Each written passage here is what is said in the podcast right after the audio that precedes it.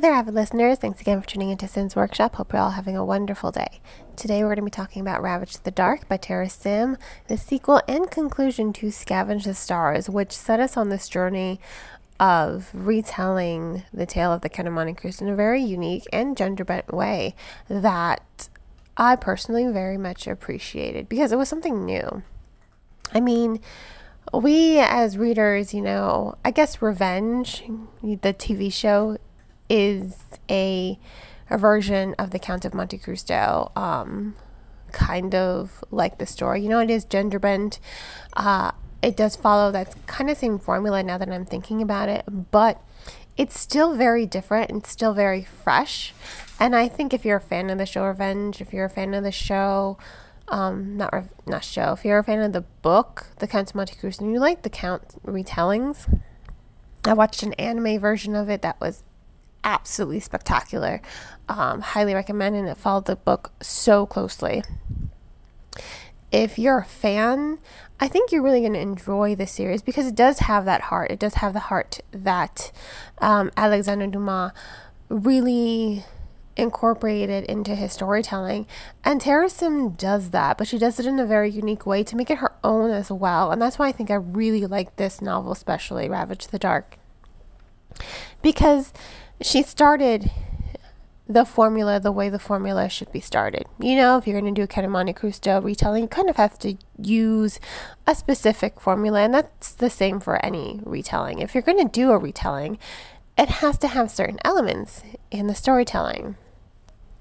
That happens here, and that's what I think is very powerful. It's what I think is very compelling about it. The fact that we have it here, it's within our grasp, and it really does showcase readers something very interesting. So, you have the formula. She does the formula very well. But what she does is she takes this formula and she puts her own spin on things. She's creating a mystery here. We have these counterfeit coins that were introduced in the first novel. They're introduced by Boon, by Amaya, by Mercado, uh, Cayo's father, right? We have these coins. You know, they're being spread throughout um, the country. And Amaya doesn't really know it at first. She does soon discover it's just like Boon lied to me about everything, and he did. Uh, there's a reason for it. We do get to discover that reasoning in this story. We do know that he was involved with her parents, so it's a really nice, interesting twist to the storytelling right there. And what's more is the alchemical composition of these coins is causing the devastating ash fever that there's no cure for. So, this band of misfits, you know, they've Amaya and her friends, um, they need to take down Boon. Their goal is to find Boon, find the source of the benefactor, to say, so to say, so to speak. They have to find the source of the counterfeit coin so that they can stop it. They need to bring a stop to it. Um, and for Cayo, he is going with them because where they're going, they have treatment for ash fever. They do have a treatment. It's not a cure, but it is a treatment, and he will do anything to save his sister. You know, he's the last thing. I mean, she's the last thing that he really cares about because his father is dick he lost his mother and he's been lost, um, floundering since the death of his mother, you know, losing himself in drinking, losing himself in gambling. He is a lost soul, much like Amaya, and I think that's what draws these two characters together.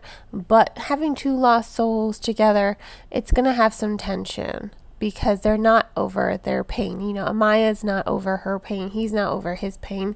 And until they come to peace with their pain, until they learn to put it behind them, they are not going to be able to be together. There. And this novel highlights this, you know. There are times where they sort of make an effort to be with one another, but it doesn't go exactly according to plan because then there's distrust between them. Again, she did lie about her her identity.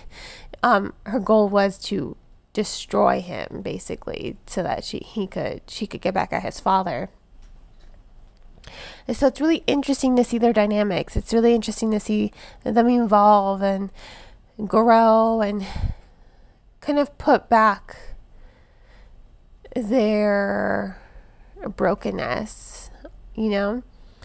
It's like they're both broken and they're both gluing each other together while they're also gluing themselves together. It's a really nice imagery to see them grow and really just challenge each other and support each other as well. And that's what really does make it a very, very compelling story. Seeing these two characters just kind of flesh out and become more. And that's why I liked it. That's really key here for the storytelling. And to see this mystery um, kind of evolve, it, it, it feels very organic. It feels like a very organic, very natural evolution to the story but it's also unpredictable at the same time. You don't know what's going to happen next. It's a very it very much keeps you at the edge of your seats. Lots of red herrings, lots of misdirection.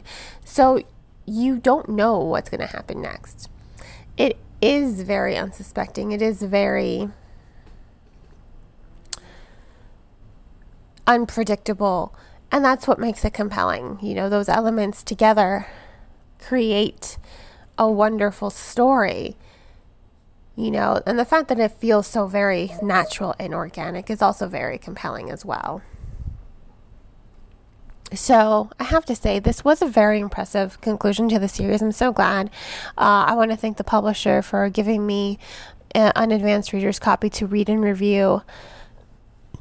Absolutely adored it. Um, the tr- the duo duology it's so well written. Uh, the characterization is so layered in depth and realism, and it really does make the characters relatable because you see their pain.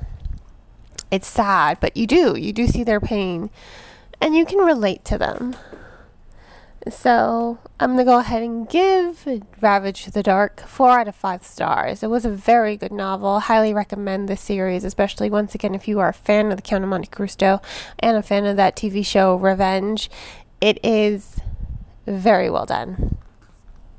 If money's tight, please check out the book from your local library. If not, please remember to purchase from your local online bookstore, online book retailer, or your local bookseller. All I ask is that you avoid Amazon because they get enough business as it is, they don't need more. and on that note, I uh, hope you all will continue to support me by liking this podcast, sharing with all your book loving friends, and subscribing to it. You can also become a supporter on Anchor FM, my recording platform, for $1 a month. Hope you all have a great rest of your day, and as always, happy reading.